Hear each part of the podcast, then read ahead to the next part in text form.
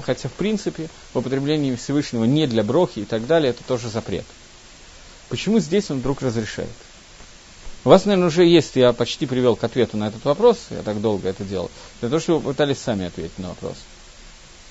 Что происходит? Почему Всевышний разрешает это сделать?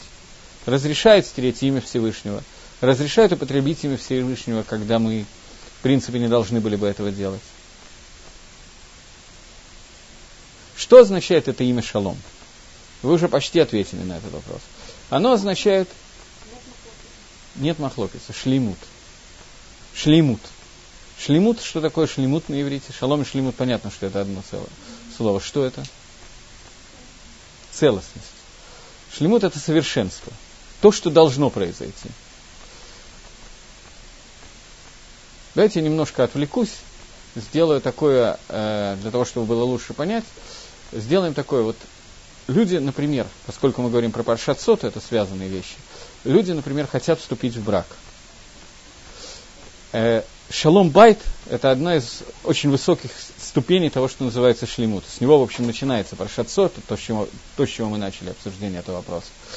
Э, что такое шлемут, который есть в доме? Шалом, который есть в доме. Что он означает? Зачем вообще нужно жениться? И выходить замуж, соответственно. А?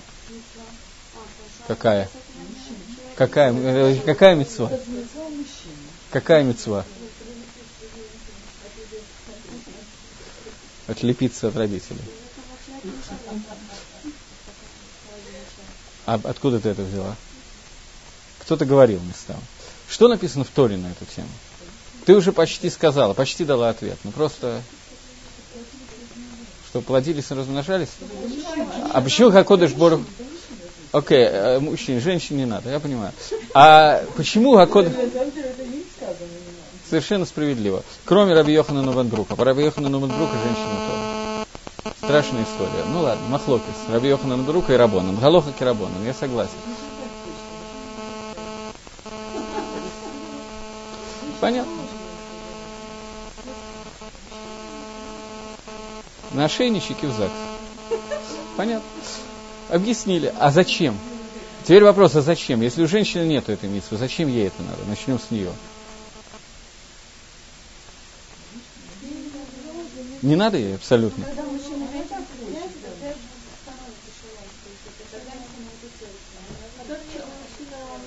Или наоборот. Это надо выяснить у замужних женщин, что становится, когда они соединяются. По-разному бывает так по секрету скажу. Э, есть посук в Торе. Что говорит посук в Торе? Он действительно дает мицу при урву, говорит о том, что человек должен оставить э, свою папу и маму, присоединиться, прилепиться к жене, выхула, все это совершенно верно. Но в Торе одно из немногих мест, в которое Торе написано, зачем это надо делать. Лот топ ла адам льет левадо. Нехорошо человек говорит. Что значит нехорошо, теперь надо узнать. ВУЗ, ВУЗ, что это значит? Нефункционально. Должен работать, плодиться, размножаться, а не отлыниваться от работы. Это? Ну-ну. Теперь надо понять, что такое человек. Это все не, не хватает немножко ответа на вопрос. Ну, будет безработная единица. Ну, в чем проблема?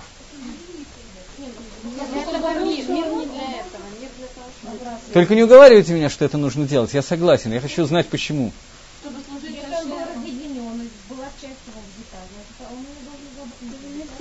То, это верно. Тогда я сформулирую вопрос иначе. Почему Акодыш Бергу не сделал так, чтобы человек размножался как амеба, почкование или простым клеточным делением, когда совершенно не нужно будет прилепляться ради митсвы при РВИ, и зачем надо было его разделять, а не оставить его единым цел, целым для того, чтобы ну, пока они не стучат, для того, чтобы э, человеку не нужно было жениться. Так удобно, сидишь дома, ничего не делаешь, не надо обслуживать друг друга. Класс просто.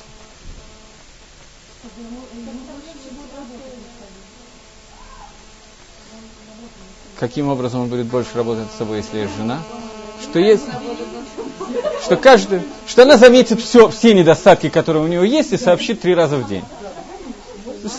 Я был однажды, я вам скажу, на Шева Брохас. Я не знаю, только по рассказам своей жены знаю, что было в Израт Нашим в это время, где на драше человек привел, давал дрошу. Вы знаете, что на Шева принято давать дрошу. Дрошот бывают разные, иногда хорошие, иногда страшненькие немножко, по-разному. Человек говорил абсолютно правильные вещи и не смеялся, как мне кажется. Я до конца не убежден в этом. Но он говорил о том, что Вильнюсский Гаон пишет, совершенно как вы говорите сейчас, что человек создан для того, чтобы совершенствовать свои медот. Совершенствовать свои медот в одиночестве очень тяжело. Поэтому Акодыш Баругу заповедовал ему жениться, этого Гаон уже, правда, не писал. Человек заповедовал жениться для того, чтобы жена как трактор руководила исправлением медот. Моя жена говорит, что невеста аж в лице изменилась там, в Израт нашим. Я аж дурно стала немножечко. Потому что она будет как трактор делать так, чтобы мужа все время пилить его, для того, чтобы он изменил свой медот. Отличная семейная жизнь получится, я думаю. У них уже четверо детей, у той семьи, о которой я говорю, вроде бы как все хорошо, работают. Но над медот. Но я не, не уверен, что они так вот стремятся именно ликаем эти дворим. Бывадай, что если жена будет стараться таким образом вести свою, жизнь своего мужа, то ничего хорошего из этого не получится. Бывадай. Бывадай, что она должна помогать ему менять медот, медот. Это тоже так. Но это не означает указывать на все его недостатки. Сразу же. В открытой форме. Можно постепенно.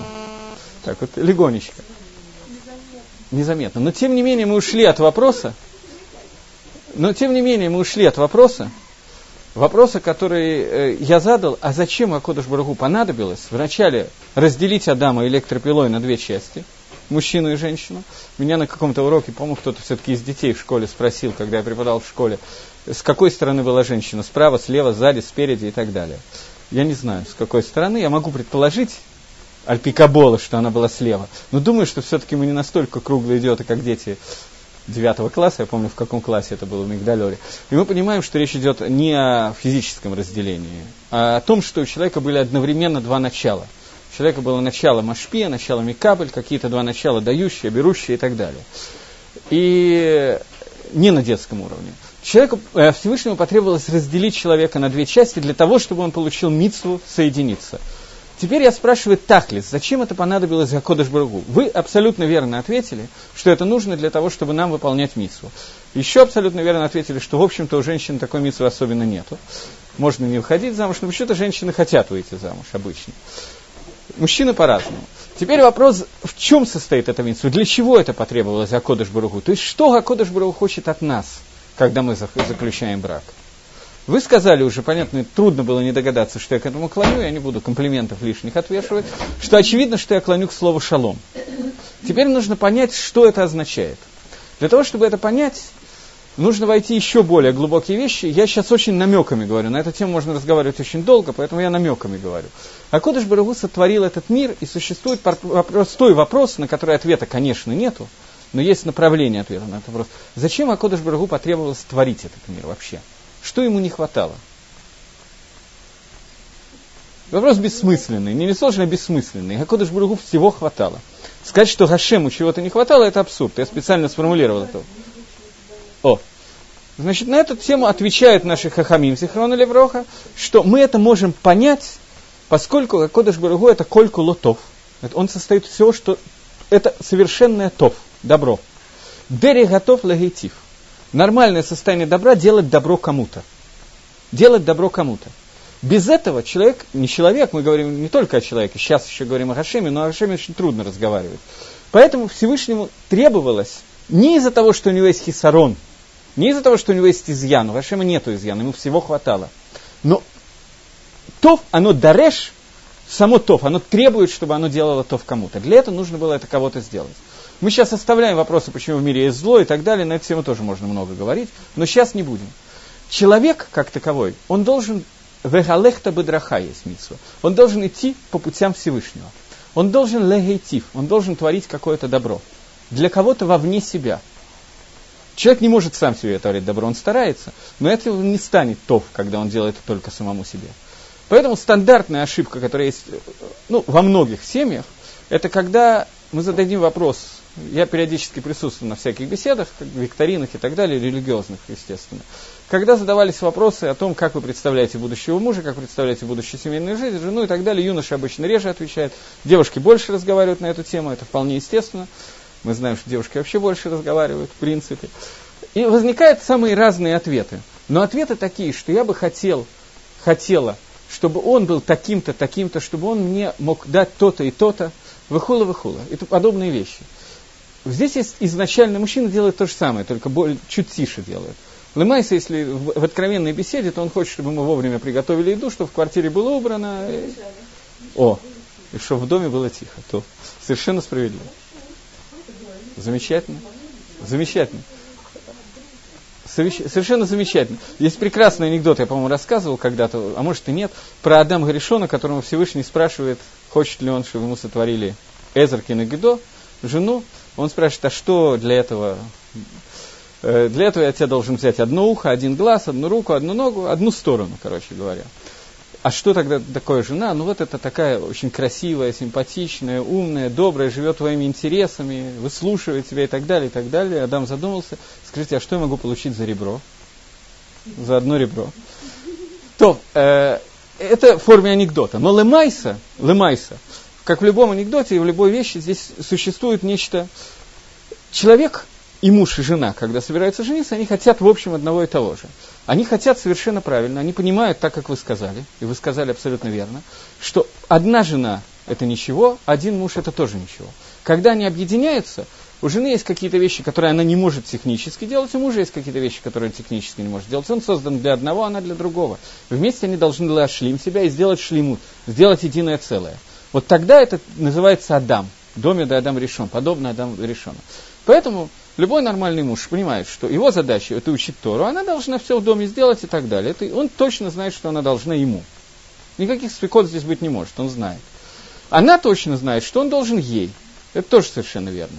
Поэтому они вступают в брак, совершенно точно знает каждый, что ему кто должен сделать и так далее. Все совершенно замечательно.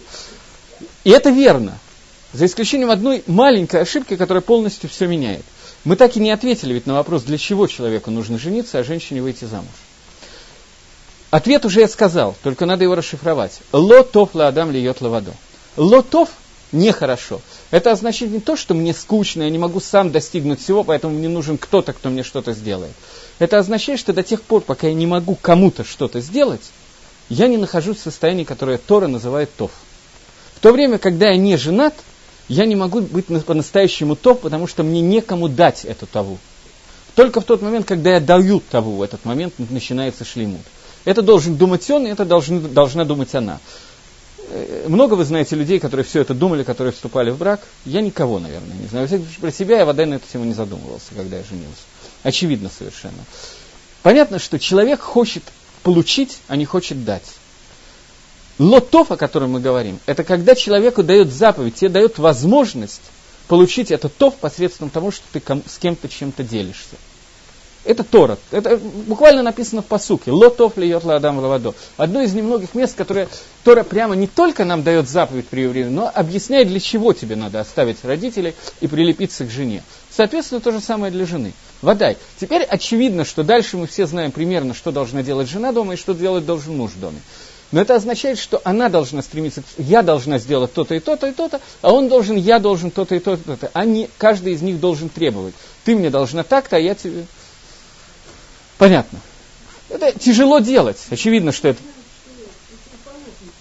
Ну, это очевидно, это как бы на поверхность. Вы знаете, есть такая прекрасная притча, на которой немножечко семейные отношения обычно объясняют очень часто. Притча про то, как одному человеку показали, как выглядит Ганедан и Геном. Знаете? С вилками. Что? Со столом. Бедью. Все знают или рассказать двух слов? В двух словах я рассказываю. Человеку показали ад. Он приходит в геном, видит огромный стол. Блюда просто фантастические. Красивая икра, все, что хочешь. И люди сидят, вроде как пытаются кушать, непонятно, чем он присмотрелся и видит, в чем состоит ад. У них к рукам, к рукам привязаны вот такие вот метровые вилки, руку не согнуть. Он накалывает что-то и пытается, ему никак не получается, он по дороге ранит соседа, там еще что-то и так далее. То он понял, что это настоящий геном, когда все есть, ничего не достать. Тогда он попросил показать ему Ганедон, рай. Ему показывают абсолютно тот же стол. Абсолютно. Люди привязаны с теми же самыми вилками. И та же самая еда. Только разница в том, что они спрашивают друг у друга, чего ты хочешь, накалывают и кормят. И тогда, получается, все сыты. Это разница. Одну и ту же вещь можно совершенно по-разному повернуть. В семейной жизни водай, что это так. Водай. Без, без всяких сомнений. Но не только, во, во всех элементах жизни. Но сейчас мы подошли к тому, что такое, что такое, начнем все-таки с брака. Как известно, хорошую вещь браком не назовут, но тем не менее начнем с него. Брак. Когда люди вступают в брак, то получается ситуация, когда они вдруг объединяются, два человека, разных человека, настолько разных, насколько можно быть разных, разнополых, все разное. Они объединяются вместе, и вместе они могут осуществить то, что называется шлеймут, то, что называется целостность. Каждый из них по отдельности, это, как вы мне сказали, ноль, поверим. После того, как они вступают в брак, происходит какая-то вещь. Брак это только элемент, который нам показывается. На самом деле вся, абсолютно вся жизнь Амисраэля это именно такая вещь. Человек сам по себе, он ничего не означает. Тора была дана только в тот момент, когда нас было 600 тысяч человек. Те же 600 тысяч было букв в Торе. Каждый человек это одна из букв Торе. Шорош каждой души, которая была в Мамад Гарсиной, когда мы стояли у Гарсина, это одна из букв Торы. Причем, я об этом уже немножко говорил один раз, про Сферада Омер, когда мы говорили, если я не ошибаюсь, я могу ошибиться, но мне кажется, что мы э, говорили немножко на эту тему, что если вы, вы, получится, что 500 тысяч, 500 тысяч 999 9 в периоде человек выполняет свою миссу Лима Торе, а один нет, то получится, что есть хисарон Батара. Тора будет не шлейма в этом мире. Должны все 600 тысяч получить, вся Тора должна находиться. Для этого каждый из нас он охраи за всю Тору, не только за свою букву. Он должен помочь другому с его буквой. Потому что если он не помог, то в его Торе находится изъян. Не то, что он делает хесед кому-то, когда он помогает, он делает хесед прежде всего себе. Таким образом, получается ситуация, что весь этот мир Акодыш Баругу устроил таким способом, что он состоит из единства разных людей, когда люди объединяются. Это заповедь, о котором известная нам заповедь. Ваагавта лареха камоха. И возлюби ближнего своего, как самого себя. Та заповедь, о которой Елель Азакен, наверняка вы знаете эту историю, когда пришел Гой к Елелю и сказал, научи меня всей Торе, пока я стою на одной ноге. Он сказал, Ваагавта лареха хавоха, возлюби ближнего своего, как самого себя, все остальное комментарий, пойди изучи их. Там много комментариев еще, но тем не менее, Шорош, он сказал Ваагавта лареха камоха. И вопрос, который здесь не может не возникнуть у нормального человека, как это технически возможно – Каждый из здесь сидящих, я вас уверяю, что себя любит больше, чем остальных. Остальных, может быть, тоже очень хорошо любит. Но себя наверняка больше. Как Тора может дать заповедь Ваагафталареха Камоха? Как такая заповедь может существовать в принципе? Вопрос понятный. Известный э, Майса, э, ну кто это был? Рэби Микоцк. Известная Майса по поводу хасида, который сидел и ел рыбу. Что ему сказал Рэби Михоц, который пришел, спросил, что ты ешь эту рыбу, он сказал, что я люблю рыбу. Ты не рыбу любишь. Если ты любил рыбу, ты бы сделал аквариум выпустил это. Да ты себя любишь. Ты любишь вкус рыбы. Рыбу ты не любишь. Человек любит самого себя, но Тора ему говорит, что он должен любить еще кого-то. Само слово агава, как мы знаем, гематрия слова агава, это тоже вы знаете, это 13, то же самое, что эхат, один.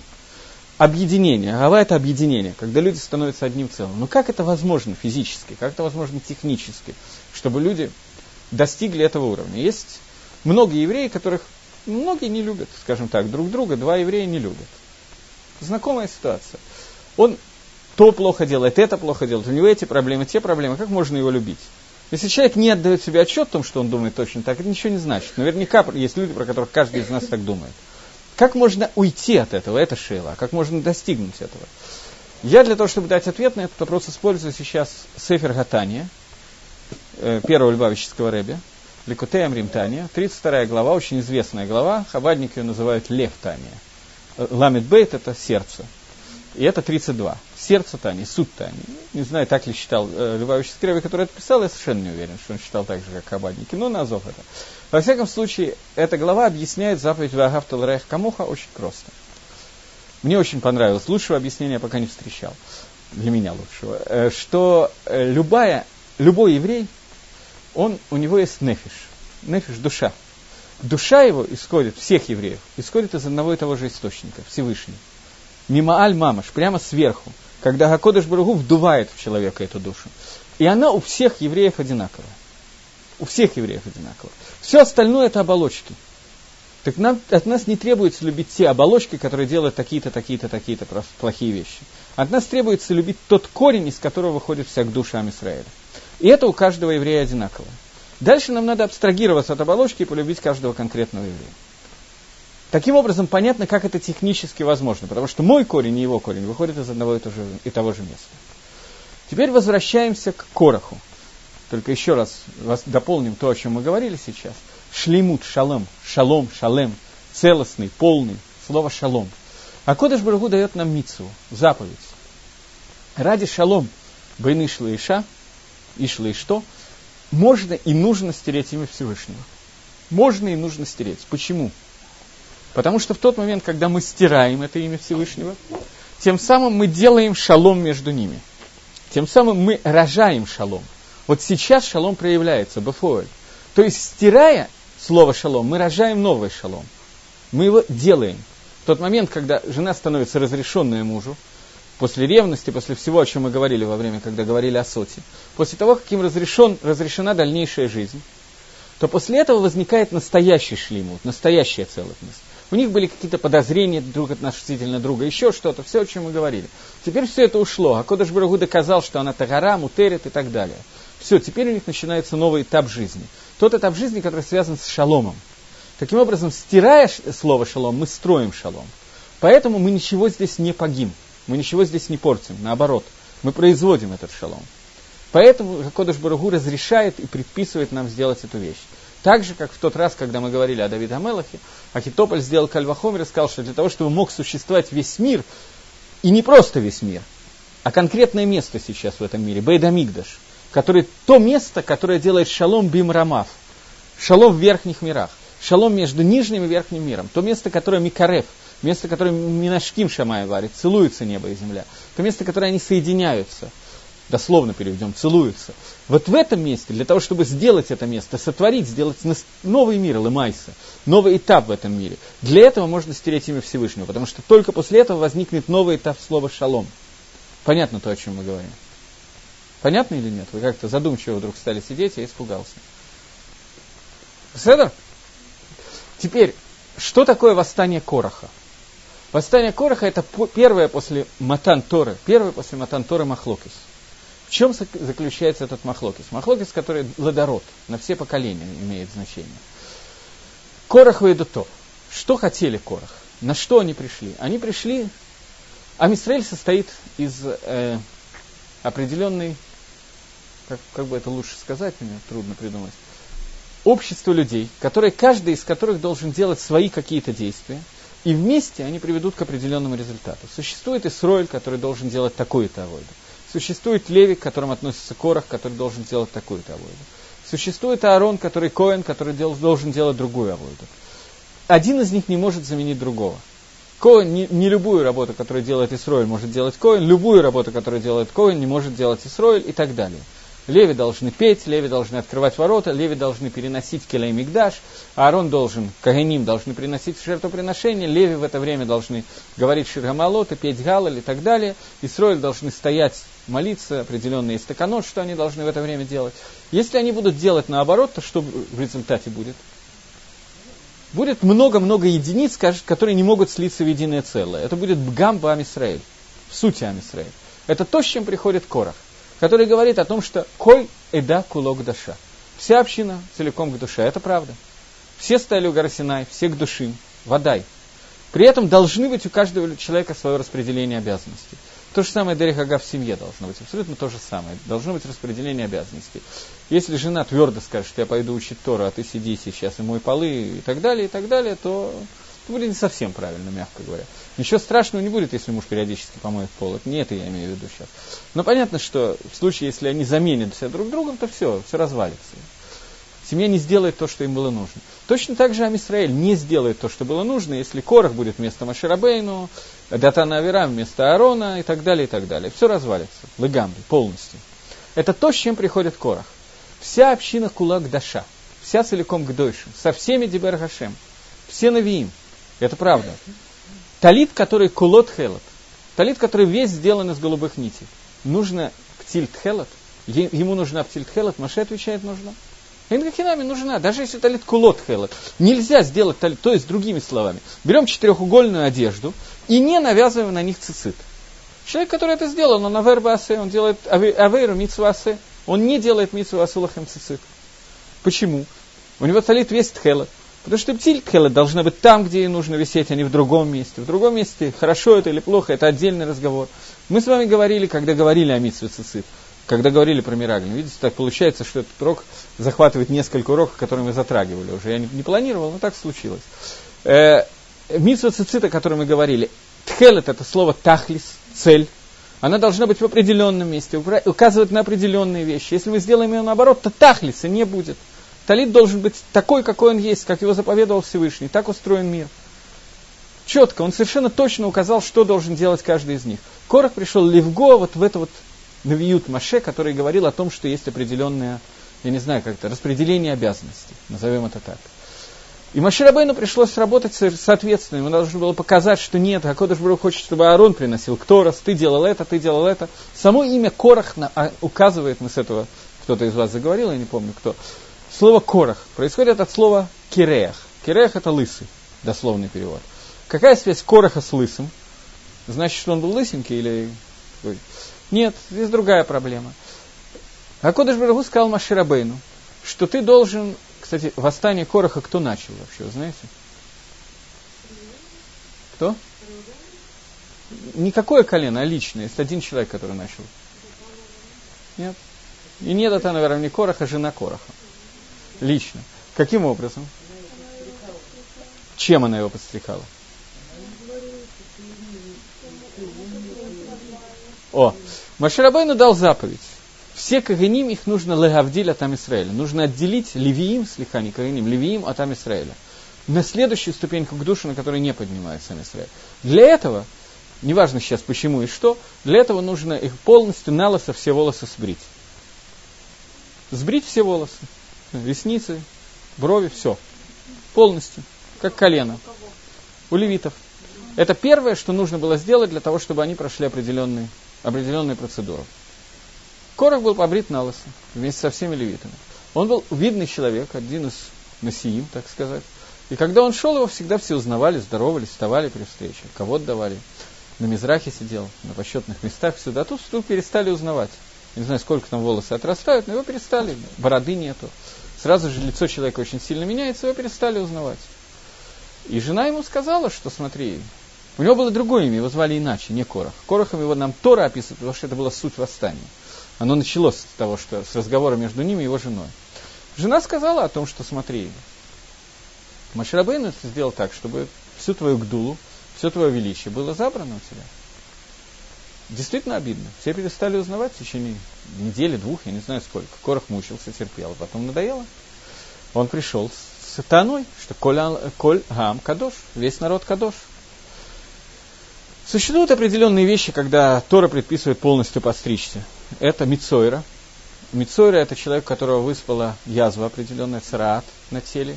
Язвы, которые в основном посылали за Лошенгору. Э, какие еще бывают вещи? Назир. Назир должен был быть полностью подстрижен. После того, как кончается его назирут, он должен был полностью подстрижен, и он должен был волосы сжечь под котлом жертвы. Там, где варилась жертва, туда под